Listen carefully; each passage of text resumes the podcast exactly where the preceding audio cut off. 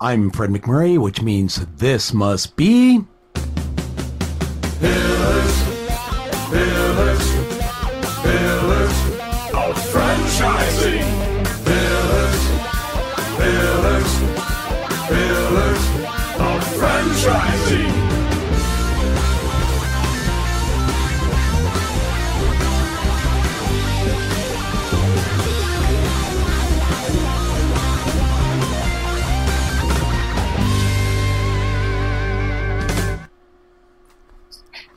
Good afternoon, and welcome to another episode of Pillars of Franchising. We've got a great show for you today. Uh, we have Scott Greenberg with us from the Wealthy Franchisee. Super exciting day. And uh, Carmela Marsala, we don't know where you are. Uh, you must be having a good time somewhere. Uh, hopefully, we'll catch up with you soon. Hey, Karen, how are you? Hello, doing great, doing great. So it's Good. I So you're doing great talking too. I was going to say with your nice, your nice uh, California background, and that's it. That's that's great. So Yes, I am joining you all today from um, a little tea shop called Mountain Sage in Groveland. We're about 30 minutes from the gate of Yosemite, and it is a beautiful day. So we are dressed appropriately for being up amongst the uh, vineyards right now. awesome.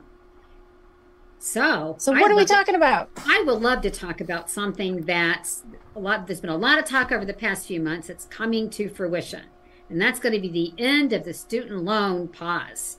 It's been a what three year pause now, and yes, it's coming to an end. And, and the impact of that, you know, what's the impact Yeah. on, like I think on the in the the industry. Right. Well, and you know, that's interesting because the hot topic that uh, my dad wanted to talk to me when I first got here about was um, a gal who had been in school. She got loans for her bachelor's, her master's, her PhD. She's now a principal of a high school. I believe it's a high school. And she has decided that she makes $100,000 a year. She owes over $200,000 in debt, and she's just not going to pay it. Oh my gosh. And, I- and you wonder how many people that's going to happen to. And then I think there's, and I was reading where I have the numbers here, where the average, the debt, the loan debt is about $37,000 per borrower, which means that's about Yes. like a payment of $300 a month per person. Yeah. Well, and interestingly, so, you know, um, my daughter happens to go to a school that um, makes me choke every time I think about the bills being due. My kids Um, went to and-. Yeah, right. You go, oh, my God. But there was a list that was just published. Um, and forgive me, it's right there on the tip of my tongue. I can't tell you what what re- reputable uh, news company put it out um, about the top 20 schools that are the biggest bang for your buck. And what they were talking about is though in some of these colleges, their loan amounts may be larger. They're tracking the kids that come out of these schools, and with six, within six years, most of them are able to pay back their debts. And I thought, well, that's interesting. So you've got a lot of Ivy League schools that are significantly, in most cases, more expensive to attend to, but because of the networks that they build while they're at those schools, they tend to get higher paying jobs when they come out. Right. And this, in turn, allows them to pay back their tuition. Um, certainly for the normal person like myself, who, you know, attended Michigan State and then Benedictine University, those are not big schools. I did go into debt and I did have to pay those loans back.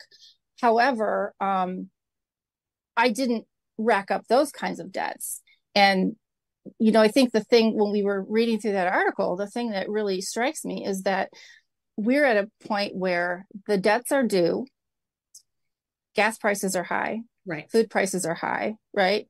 Getting and keeping employees is still difficult. Every service or meal that you order is higher. Right.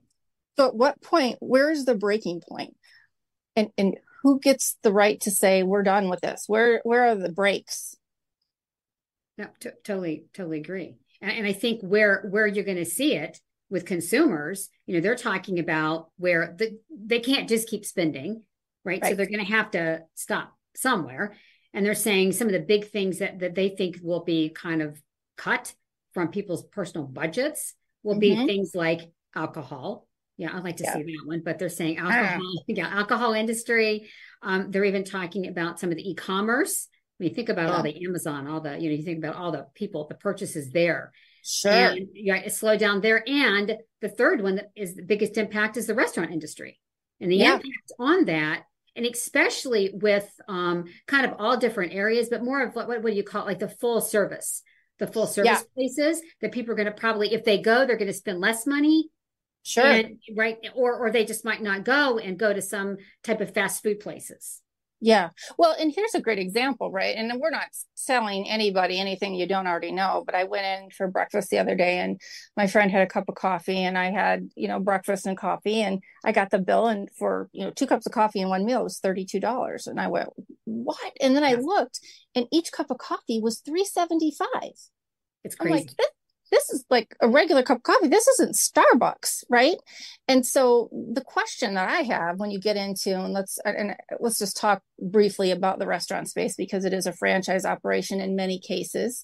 Um, my question is always at what point do your price increases outpace the cost of doing business? So are you padding a $3.75 cup of coffee so you make you know instead of 10% gross margins you're making 15 or 20 or do you need do you truly need that 375 on what used to be you know a dollar cup of coffee because of your labor your utilities your supplies right like right. it, it's really hard to tell and i think a lot of people as they pull back from you know dining it's like okay how much can we really take Agree. Agree. And I think I think that's why the restaurant industry is going to get impacted. And then Yeah. take, you know, then you take a look at it's kind of a whole cycle, right? Because then okay, they're probably not going to have as many employees. So they're going to start Yeah. reducing things. And Yeah. you know, and they could talk about value meals and value everything, but at the end of the mm-hmm. day, there's only so much you can you can even cut there. So it is Sure. going to be interesting to see and, and the, the impact of, of all of this. Well, you know, being on a plane for four hours, um, I happen to be reading an, an economist article. Like I never read that stuff; really, it bores me to death. But I happen to be reading it because he he is uh, one of the early ones that projected the recession of 08. and just like in 08, he he feels that we're at a point right now that again we talked about recession, then we pulled back and we didn't, and now he's like, listen, I really think in the next six to eight months we're going to see something that's going to look very real like a recession. What does that mean? Who's to say right? It doesn't it, you don't really know what industry is going to be most impacted but i think you know certainly in my business it's probably time for me to take a price increase but i'm very sensitive to my clients. And so i know i'm running smaller margins right now because I'm afraid if I raise my prices too much, and this has always been an issue for me opening right in the recession back in 08, I'm afraid I'll lose them. And so do I want to keep them and make a little money or do I want to lose them and make no money? That's the kind of the issue that small business people have right now. Absolutely. Oh, totally. I mean, I feel the same way. And I think for the past year, there's been a threat of recession. You know, many people will say we had been in one. You know, you hear all these different, you know, different people talking about, you know, that we have been in one, we weren't in one, we are, you know, there's going to be one. I mean, let's face it, we, we don't have control over that. But you're right. I, I feel many small businesses have have kind of put a put a cap on not not raising their prices because they're nervous about it. Yeah. Well, all I can say on behalf of franchising is, you know, try to continue to remember that franchises are small businesses. They do support families within the community that they serve. And, you know, it it it may be a matter of you go to, you know, an Ace Hardware rather than going to a Home Depot or Lowe's because it has an immediate impact to the community versus to the stock market. I don't know. Everybody has to make those choices, right? Mm-hmm. And, and So- I, I, I am one for I try really try hard to to purchase from small businesses because they really are the and franchises they're really the the foundation to to Yeah. our economy in so many ways and, and to, to you're right to be very mindful of that Right. So while we don't have the answers here at Pillars of Franchising, we do know that we need to keep close watch on this and really watch our restaurant businesses, service brands, really find out what is going to happen and do we start to see um, shifts in spending within the um, small business and franchise community. So if you're a small business or a franchisee out there and you're starting to feel stuff, drop us a line, let us know how it's affecting you and what your plans are to kind of where Uh, ride the wave, so to speak, as we get through yet another challenging economic time potentially ahead. Hey, franchise owners, how's your local marketing? Do you feel like you could use some help keeping up with your social media posts and comments and reviews? Do you wonder if you could be doing more to attract local customers? Are you able to identify new move ins to your local area? At Westvine, we help franchisees like you reach more local customers through digital marketing. With daily monitoring, creative content, and ad placement, and customer data intelligence, we'll get your business in front of the people who want your products or services. We also work with franchisors who need an agency to handle the digital marketing for all of their locations. If you're ready to reach more local customers, give us a call at 805 265 5440 or visit us at westvine.com. That's 805 265 5440 or westvine with a Y dot com. And welcome back to Pillars of Franchising. With us today, I have, of course, one of our mentors, Karen Kimsey Sword, and Mr. Scott Greenberg. Welcome Hey. back, Scott. Good to be here. We are so excited for those people who haven't met you before um, or haven't read about you because you're all over social media. Um, just a reminder to everybody that you were um, a franchisee yourself, right? With Edible Arrangements. Yep. Very cool. And uh, what are you up to nowadays? So I still speak and write constantly. That is what I do. Um, just finished a, a new book, which will be out in February. Uh, but yeah, but I'm out traveling uh, again, very gratefully. Um, 70, 80% of my audiences are franchises. Um, I'm off to the uh, IFA uh, Advocacy Summit next week. Excited to speak there and participate in that. But yeah, I'm busy bouncing around, presenting and writing articles and getting ready to promote the new book. And uh, again, gratefully busy. Well, I really enjoyed the Wealthy Franchisee book, which really kind of talked about um, not only your journey in starting your business and how you kind of transformed, I'll call it, um, the way in which you treated employees, the way you built the book, brands. which really kind of talked about um, not only your journey in starting your business, is how you kind of You'll transformed, I'll call it, um, the way in which you treated employees, franchisee brand, which really kind of talked about um, not only your journey in starting your business, is how you You'll hear that. Sorry, I have to pause until we get that technical issue taken care of there. All right, sounds like it went away. Go ahead, Karen. so, um, well, you know, I I know I I have not read your book, The Wealthy Franchisee, and I'm I'm going to. I have to tell you because just even talking with you before, I like to know what's prompted you to to be on this this whole. Um, you know, you here you were you were running a franchise. Uh, catch me up a little bit and catch our audience up who haven't really read your book. What prompted you to really get into this and start really talking about this and writing the book? I've done a lot of things in my life backwards, and one of which is the, the profession that I've got it into. Usually, you accomplish something, and then if you're fortunate, you write a book about it and you speak on it. For the 14 years prior to getting into franchising, I was already working as a professional motivational speaker. Um, I had an overcoming adversity story from my 20s, and that led to what I thought would be a one off speech, led to a whole career of me traveling, getting paid to give presentations. And what started off as overcoming adversity became then about peak performance and leadership and management. It expanded, but it bothered me that so many of my audience members had more actual real world business experience and leadership experience.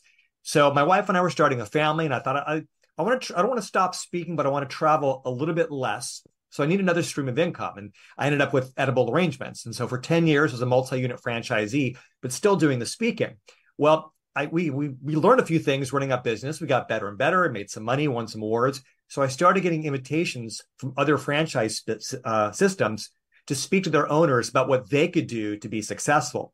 So part of my process when meeting with these, uh, when you know getting ready for a speech, is to interview as many audience members as possible. So over the years, I have surveyed and talked with a lot of franchise business owners, including the best from all these different brands. And so I decide as long as I'm speaking about it, I should also then write a book about these top people who I call wealthy franchisees and what makes them different from everyone else. So really, it was a way of codifying everything that I was already saying in my speeches, but at a much deeper level. And um, yeah, so it came out a few years ago, and it's been it's opened a lot of doors for me, and hopefully, it's helped a lot of people. Isn't it amazing how by you having that experience, the hands-on experience, I kind of felt that way running a franchise because I was on the franchisor side and then went to the franchisee side. I'm like, oh, I knew what I know now, I would have been a better franchisor. So it's Right. kind of funny how the way the way we all the way we all do learn. Absolutely. And the stories. Yeah, And that's just life, right? Yes. Yes. it is life, isn't it? yeah, yeah. Most books are written, you know, by people who it's like, here's what I wish I knew back, you know, when I first started, whatever this path was on. So some things I got right, a lot of things I got wrong. Uh, but the book isn't just about me; it's mostly about these other people and you know what they've learned and what what they're getting right and why they're so much more successful than everybody else in the same circumstances, sticking to the same system. That's a really good point. So, can you tell us maybe three or five things that stand out in your mind that really drives a difference between a, a, an adequate performer and a top performer in franchise businesses? I think we should make Karen read the book and have her come back next time and tell you. Oh, no, great been worth her idea. You're gonna, you're gonna give me no, you're gonna give me the cliff notes and All I'm gonna read it and call you. Okay. it's funny. That's what people know. People don't want to read a book. Like, just tell me what's the one thing. Yeah. That's all I'm going to. Yeah, because it's only one thing, right? Hey, what's the cure to cancer? Which is one thing. Right, Uh, right. I'll share with you. I'll share with you a few main ideas. So I'm all about the human side of business, and maybe it's because I start off as a motivational speaker, but I believe that each one of us are we we impact our business more than anything else. We're either an asset to a business, our business, or we're, we're a liability. So the first thing that I find that these wealthy franchisees do is they're willing to look in the mirror, to constantly take a self inventory and consider how are they impacting their own business. So that means that they really work with a clear head. So they're not c- coming from emotion, from their gut, which I hear all the time. Oh, my gut instincts, please. No, they're they're working with data. They clear their head of emotion and psychology, and they make the most clear decisions possible. They lean into change. Um, so that's really big. Second thing that they, they do is they stick to the system. We hear that all the time, assuming that they're aligned with a great franchisor. And in spite of what franchisees think, not all, but most franchisors really do have their head in the right place and really do have a great system. They stick to that system. They they outsource the innovation, the creativity to the franchisor. They just want to execute at a higher level. None of the franchisees that interviewed in my book who are great got there because they deviated from the system. So they keep a clear head, they stick to the proven system, and this is a fairly broad category, but they use their business to improve the lives of everyone it touches Love it. especially their employees and especially their customers. So for their employees, they're not just seeing them as you know as as widgets or as cogs in a, in a machine. You know, they're they see them as people who they're responsible for to develop them and grow them, to engage them and inspire them. They don't just train them in work; they train them in teamwork. So again, it's that human side. That doesn't mean that they're constantly being nice to them and giving them stuff. It definitely doesn't mean they're just throwing money at them, but it means they're investing in their performance, including tough love, but making that investment. And then with customers, they understand they're not just in the transaction business. They're building connections. And no matter what the products or services are, they deliver them in a way that elevates their emotions. So they exist to make others feel good in the delivery of their products and services. So everything is very human. Yes, they do a lot of marketing. Hopefully, they have a decent location. They get out into their community. I mean, all this stuff, but those things aren't the prerequisite to success. That's just that lets you play the game. To win the game, you have to add that human element.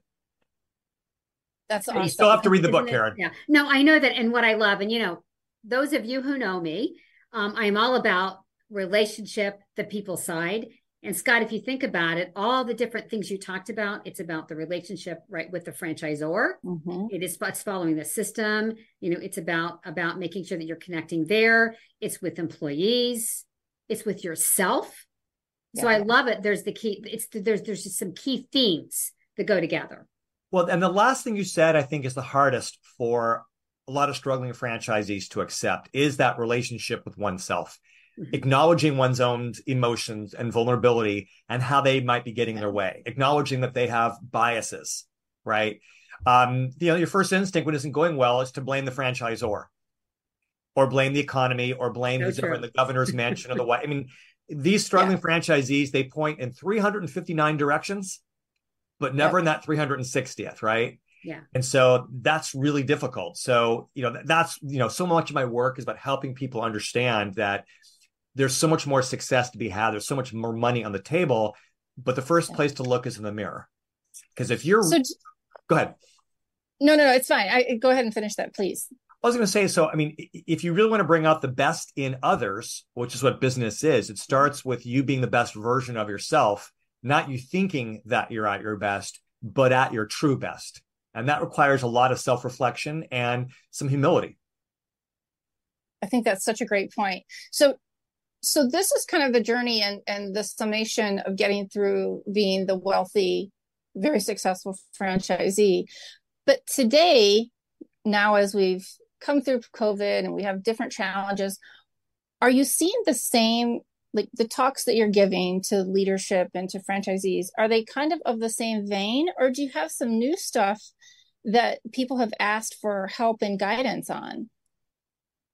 Um, uh, well, the same issues that were there before continue because that's just Mhm. business. That's just franchising, right? Right. Yeah. Um, Yeah. Everyone's always looking for more business. Everyone's always looking to reduce their headaches, right? Yep. How can I get my employees to, you know, fill in the blank?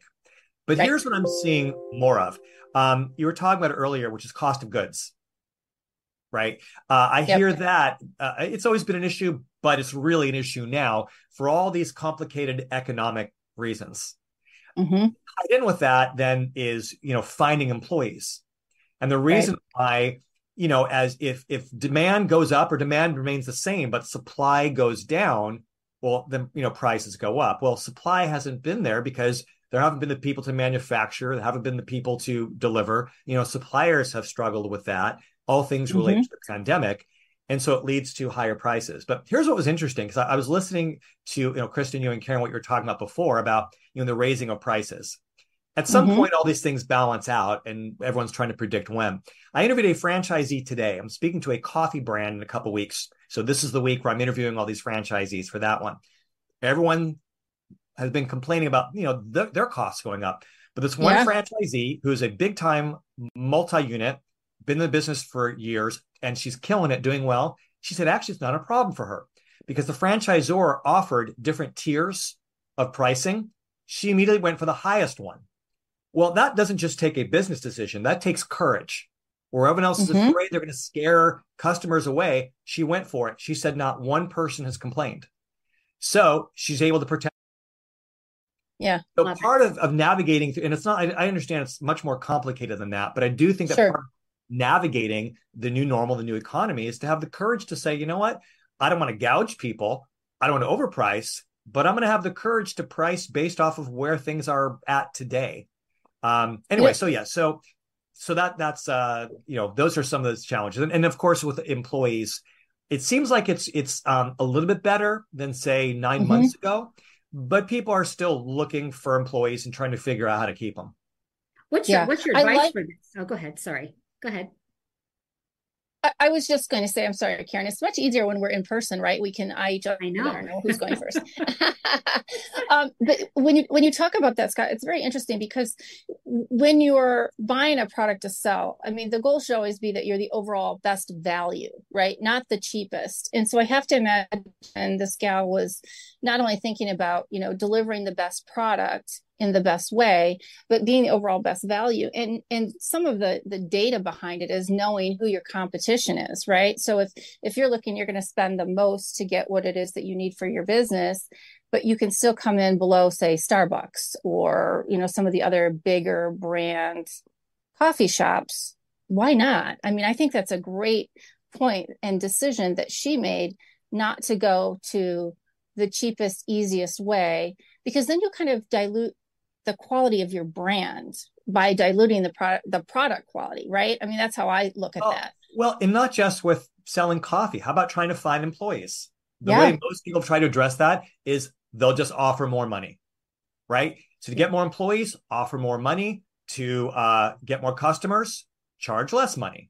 hmm But in my experience, I will pay more for something if I have a better experience. I'll Yeah. stay at a nicer hotel. I'll buy nicer clothing. I'll drive a nicer car. I'll pay more for a cup of coffee if I'm getting value. I don't need to save Right. money. I just want to feel like I'm getting a lot of value for the money that I'm paying. And luxury brands and plenty of places that aren't the, the cheapest are doing really well. Well, mm-hmm. I also believe the same is true for employees. People will pay more for a great customer experience. Employees will accept less for a better work experience. Yes. Not that we should yeah. be the lowest, we need to kind of compete. But if you provide a great experience beyond just giving them stuff, but treating them well and creating a culture, again, those people things, the data shows that people will stay longer because people aren't just quitting because they're not getting paid enough money. It's because they hate their boss. All yes. things being equal, they'll go where there's more money. So don't be equal. Be a better employer with a better culture. You know, focus on the offer. If they want flexibility, find a way to make that happen. So I don't think you have to compete just based off of charging the, the cheapest. I say be the best. I t- totally agree. It's interesting because even the one when we were talking about, you know, earlier, and we were talking a lot about, you know, pricing, and there's all these commercials about value, you, you know, but then it's it's it's usually value is tied to like the pricing, right? It's not tied to the experience.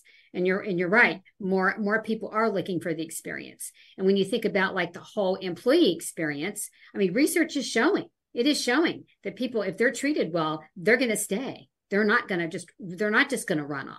And then that then gets the best employee or the best customer experience. So it really does go mm-hmm. hand in hand. And I think so many companies and franchisees, they have a hard time with that sometimes. They'll focus on one or the other.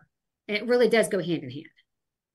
Yeah. Look, I don't know about you. I, I, you know, I'm in business to make money. I mean, I want to do a lot of other things, but making money is, is important. And so when my margins start to go down, um, I have to think long and hard about how I want to handle that. And the idea of, you know, discounting that kind of thing, it just, uh, you know, I worry about the the long term. I'd rather just be the best, offer the most value, get people psyched, and yep. people pay more for it. Yeah. So, Scott, you're going to be attending the advocacy summit and meeting with a bunch of franchisees. Can you tell me what your objective is when you go and meet with them and how you intend on helping um, franchisees move through some of this governmental, I'm going to call it BS that we're um, seeing right now? Sure. Uh, I'm super excited for this event and the session I'm doing. It's, it's I have all the franchisees. I'll be doing a session for franchisees, though I was told there should be some franchisors there as well and some of the suppliers who are there. But I'm doing a two hour session called Telling Your Franchise Story. And this is different than what I'm usually brought in to speak on. So I'm really excited to explore this with franchisees. It's been very interactive. And it's basically how to communicate your business in a way that makes people feel something and gives you influence. Because all of us in business are constantly trying to impact how others think and how others behave. Whether we're trying to bring mm-hmm. in more customers, bring in more job candidates, inspire our employees, um, or advocate for our industry with the local media or with the national, um, you know, government, we need to be able to tell a good story, right? We need to make people care. We need to be able to have people see us uh, in in three dimensions to understand that mm-hmm. that's not just you know Burger King, this big corporate entity, but that's that's Mark and Diane's Burger King. Mark and Diane, who are right. part of community. And we need to be able to tell the true story of franchising because most people, all they know, they think McDonald's, and even there, the story isn't correct. They think this big, massive entity, as yeah. opposed to one that's you know collects royalties from all these individual smaller entities, and some of them are single unit mom and pops who happen to own a you know this burger place and they're they're paying a royalty on it. Hmm. That story yeah. isn't isn't well told. Right. So my whole session um, is all about how to tell a story in a way that get people to care, that get people to listen, and get people to think and behave differently. That's what the session's about. So I think that's really interesting. And can you, for people who aren't familiar with what's going on with this summit, um, these stories will then be told to the lawmakers. Can you kind of talk a little bit about what the objective is for the summit itself? Sure. There's a, a, few different things. So, one of which is the whole joint employer issue is back on the table, uh, which means that there's a movement to hold franchisors liable and as accountable for what happens at the individual owner level um, as if it was happening nationally.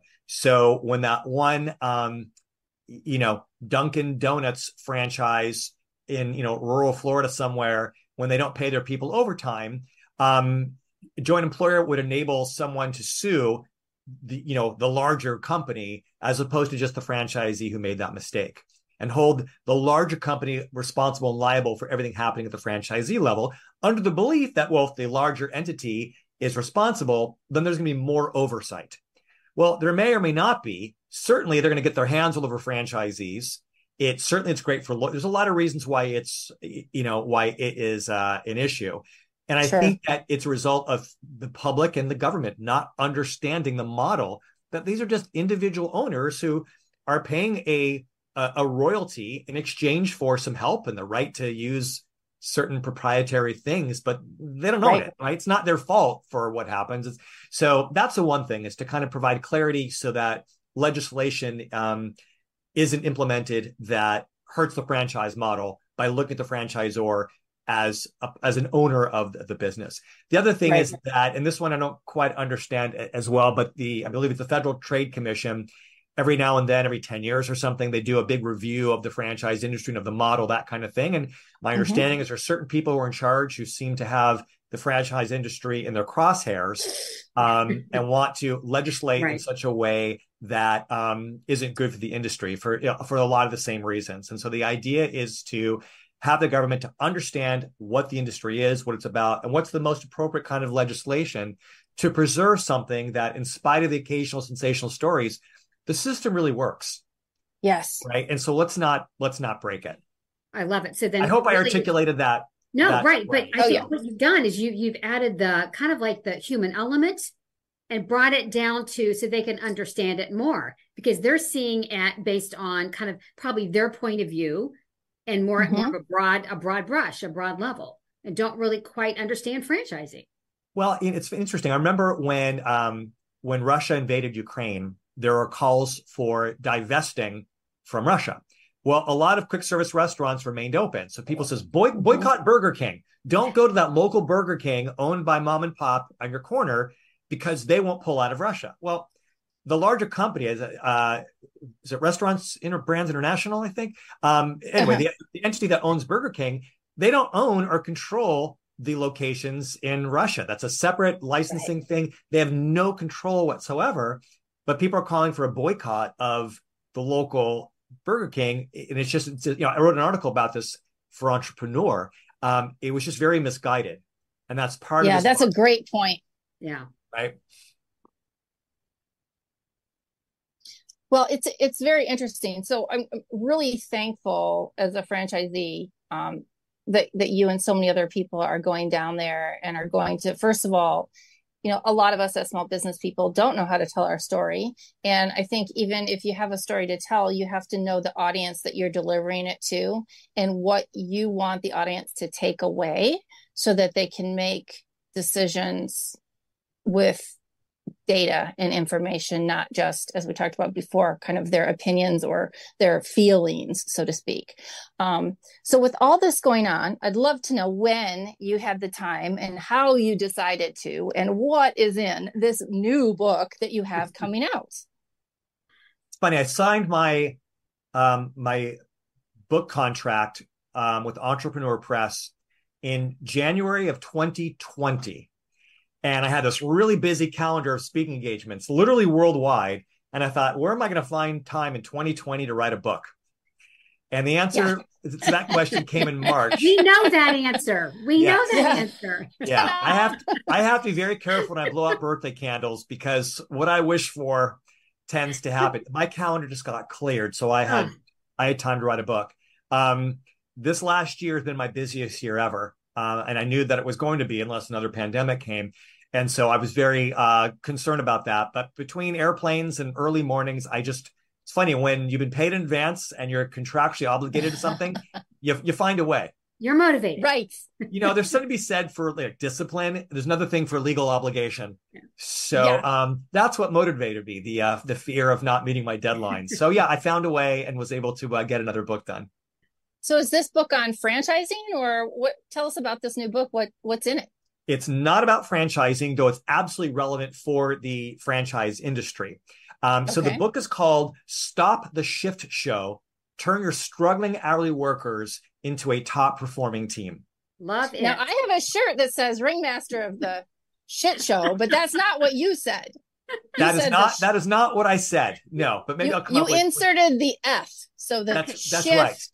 Yeah. Okay, okay. That's right. I, Um, I have and to know what, expect what prompted to you to discuss do this this. a lot in interviews when the time comes.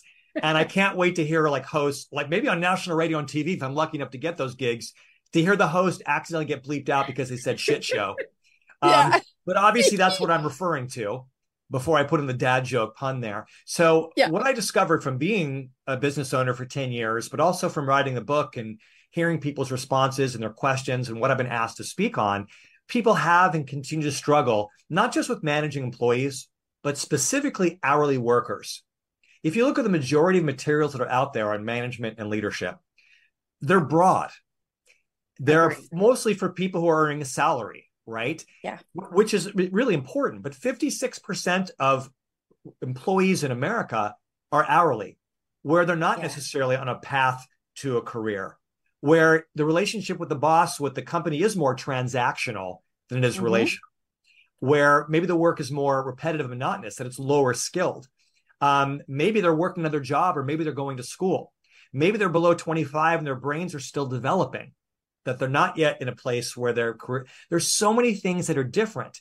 And so to sit down with a bunch of 19 year olds who are in that place who aren't trying to, you know, support a family, they're saving money for prom or who knows what, and talking to them about your vision and your purpose. Like, you know, what? Oh yeah, here's our here's our value statement. We stand for integrity. Integral what? Yeah, yeah. and not that all our in the average age of hourly workers is 25 it's not 19 but the fact is it's a completely different demographic that needs to be looked at and treated and managed differently than you would treat those who uh, are given the respect and the benefits and the perks that come with more white collar work so, So i wanted to take a deep dive in understanding what does it take to manage that worker Love it. and so that's what the book is about. And so there's some personal stories, but most of it's based on research and me, just like I do with the wealthy franchisee, meeting all these um, bosses, owners, high level managers of hourly work environments um, from we have people from uh, the US, Canada, the UK who are killing it. Who, yeah, there's always going to be a certain amount of, of problems when it comes to managing workers. Otherwise, we don't need managers. But these people love their employees. They have great retention. They have a great, um, uh, what's it called? Uh, what, what's the what's the I keep the customer service thing where people call us and they say, "Would you recommend this to a friend?" Oh, the NPS scores that we're talking Scores. about. So they have really good employee NPS scores. Yep. They just don't complain. Like they have mastered the art of managing hourly workers. So what is that all of these people have in common? Just like with the wealthy franchisee. Yes. So the whole book is just about that. And um, I'm really proud of it. Got some great interviews, learned some things, shared some things, and uh, I really hope it helps people. And obviously, I hope it helps me. But I, I think it's it's well needed. It's a book that's been needed for you know Oh, yes. For Centuries. time. Exactly, exactly. Because you're you're exactly right. Where it's general, and a lot of those generalities do not apply to this. You know, these Mhm. age groups and and the and the hourly worker. And what I love about this, especially right now, look at the the the the, the people that are out there. Um, people are struggling. I mean, baby boomers are struggling to get people, especially in this age group, right? And there's such a Mhm. generational gap and difference now more than ever. So I Yep. love it that you're going to be able to really address this and give tips. Well, you're right. And here's the thing you, mentioned generations. So I'm of the best generation that's ever existed, Generation X. Best music, best hair, best Of generation ever. Others may disagree. When I look at today's younger workforce um, through my Generation X lenses, um, which are Ray Bans, by the way. Thanks to Tom am so uncool. our, our ways there. Um, I, I, I, it, it deeply disturbs me. The idea of ghosting, not showing up for an interview, telling your boss when you're going to work. Like, there's so many, you know, you, you know, mental health breaks. That stuff as a Generation X, like, I, I cringe. It, it infuriates me. And then when I'm done being angry, I say it's time to take off the glasses now and stop judging them. And and for better or for worse, just understand them and adjust the way I manage, so I can recruit them, so I can retain them right? And so, so much of it, because here's the thing: people have always complained about kids these days, and I've Yeah. quotes. I have quotes dating back to Aristotle in my book. In fact, one of the jokes I make in the book is that Aristotle's parents probably complained about him. Like, what's wrong with this kid? All, all he ever does is sit around and think. like people have always complained about the the newest generation, right? Yep. And they and it's all complain about my son who's in college to my mom about all these things that he does with no common sense. Instead of empathizing with me, she says, "Oh yeah," and then she starts telling me telling stories of me when I was in college, things that I have forgotten. I was, oh, I guess that wasn't too cool. So again, as a Generation Xer, I do think there are things about kids these days that are different Mhm. that really bother me, but it's the same dynamic. So regardless of your generation, like I wrote the book thinking, what if a hundred years from now, someone's great gan- grandkid finds the book and picks it up? I want the book to be able to help that person. So what are the universals? Yeah. And so Love it's it. not about how to manage generation Z. It's about how to understand your employees, understand whatever generation they are, to understand what makes them tick, then how to adapt to it to inspire them, but also what are the timeless and universal things that inspire all of us? And there are a number Karen- of those things as well. I know. Yeah, Karen, you you talk about meeting them where they're at. I was right? just gonna that's say that. exactly. Yes, Kristin, I was just going to say that. I love Scott. I'm just, I get excited because you're right. It is meeting people where they are. It's not where you are, it's where they are. And to give some Yeah. of these these tips and everything again, now I've got two books I'm going to have to read of yours. Well, Karen, I, I don't care if you read them. I just want you to buy them. Once you got them, I don't care what you do with them. So, but you can see I have a lot of those. Yeah. okay. Yeah. No, I'm going to read them. I'll look- I think a lot of tips. Yeah. Yeah, yeah. I think it's great the work that you're doing, not only for the industry, but also for franchising in general, Scott. I mean, mm-hmm. and, and this, you know, I am also of the greatest generation right now with you. And, you know, at, and, and I have a college kid and I have two in high school. And, you know, like yesterday I texted my kid something and I get, yo, bruh. I'm like, what's a bruh? Like, B-R-U-H. What, what, you know, like I can't understand where they're coming from. Yeah. I'm like, seriously? And I don't get, I love you too. I get L-Y, what is it? I-L-Y-T. I'm like, what is, like, it's a whole nother language that they're speaking. But I, I guess we all just have to learn today's acronyms in order to accurately communicate with our kids and the new workforce, right? I mean, it's crazy. Yeah. Well, it's almost like, you know, the, the language has changed, but the ideas are the same. Right. Yeah. You know, like, you know, the other day, my daughter, you know, she says, you know, yo, and, you know, same, same kind of thing. Right. And there's, a, there's an informality that isn't what I grew up with. Right. But we had totally gnarly and we had like gag me with a spoon and Right. right. Like, Yeah. But we said it to each other, not to our parents. yeah. exactly. Right. Or in the workplace. Or, How about or that? my mom might say, actually, I did speak to her that way. You know, hey Scott, you got an A in your Well- test. How you feeling? Oh, I'm so stoked. Like I might have like Right. talked to her that way. But here's the thing: Yeah. it's like, f- for what's formality? It, it's a construct, Yeah. right? Is it is Yeah. it really necessarily better? There's all kinds of formalities that we had during earlier ages, and they would tell you how can society not function this way? Well, look, let's look at the rest of society at that time. Was it really such a great time? Yeah. Right? Yeah. There's a natural order that's there, meaning women knew their place. Right? Everyone is that such a better time? Right? Like- there's a lot of constructs that I think we need to question, including Right. ourselves. And so, just like with the wealthy franchisee, where I say you start by looking in the mirror, it's kind of the same thing with managing these employees. It's like, here's the thing I can't tell you how many times someone has said, Scott, how can I get my employees to fill in the blank? What a manager or franchise owner has never said to me is, Scott, how can I become more influential? How can I be better at what I do as a Mhm. leader? No one ever asked that question. Right. Right. But how many people do you know that are they're forget being even perfect, that are even excellent at Yeah. what they do, right? It always starts with us. So um it's sort of about no longer blaming and just uh, understanding ourselves.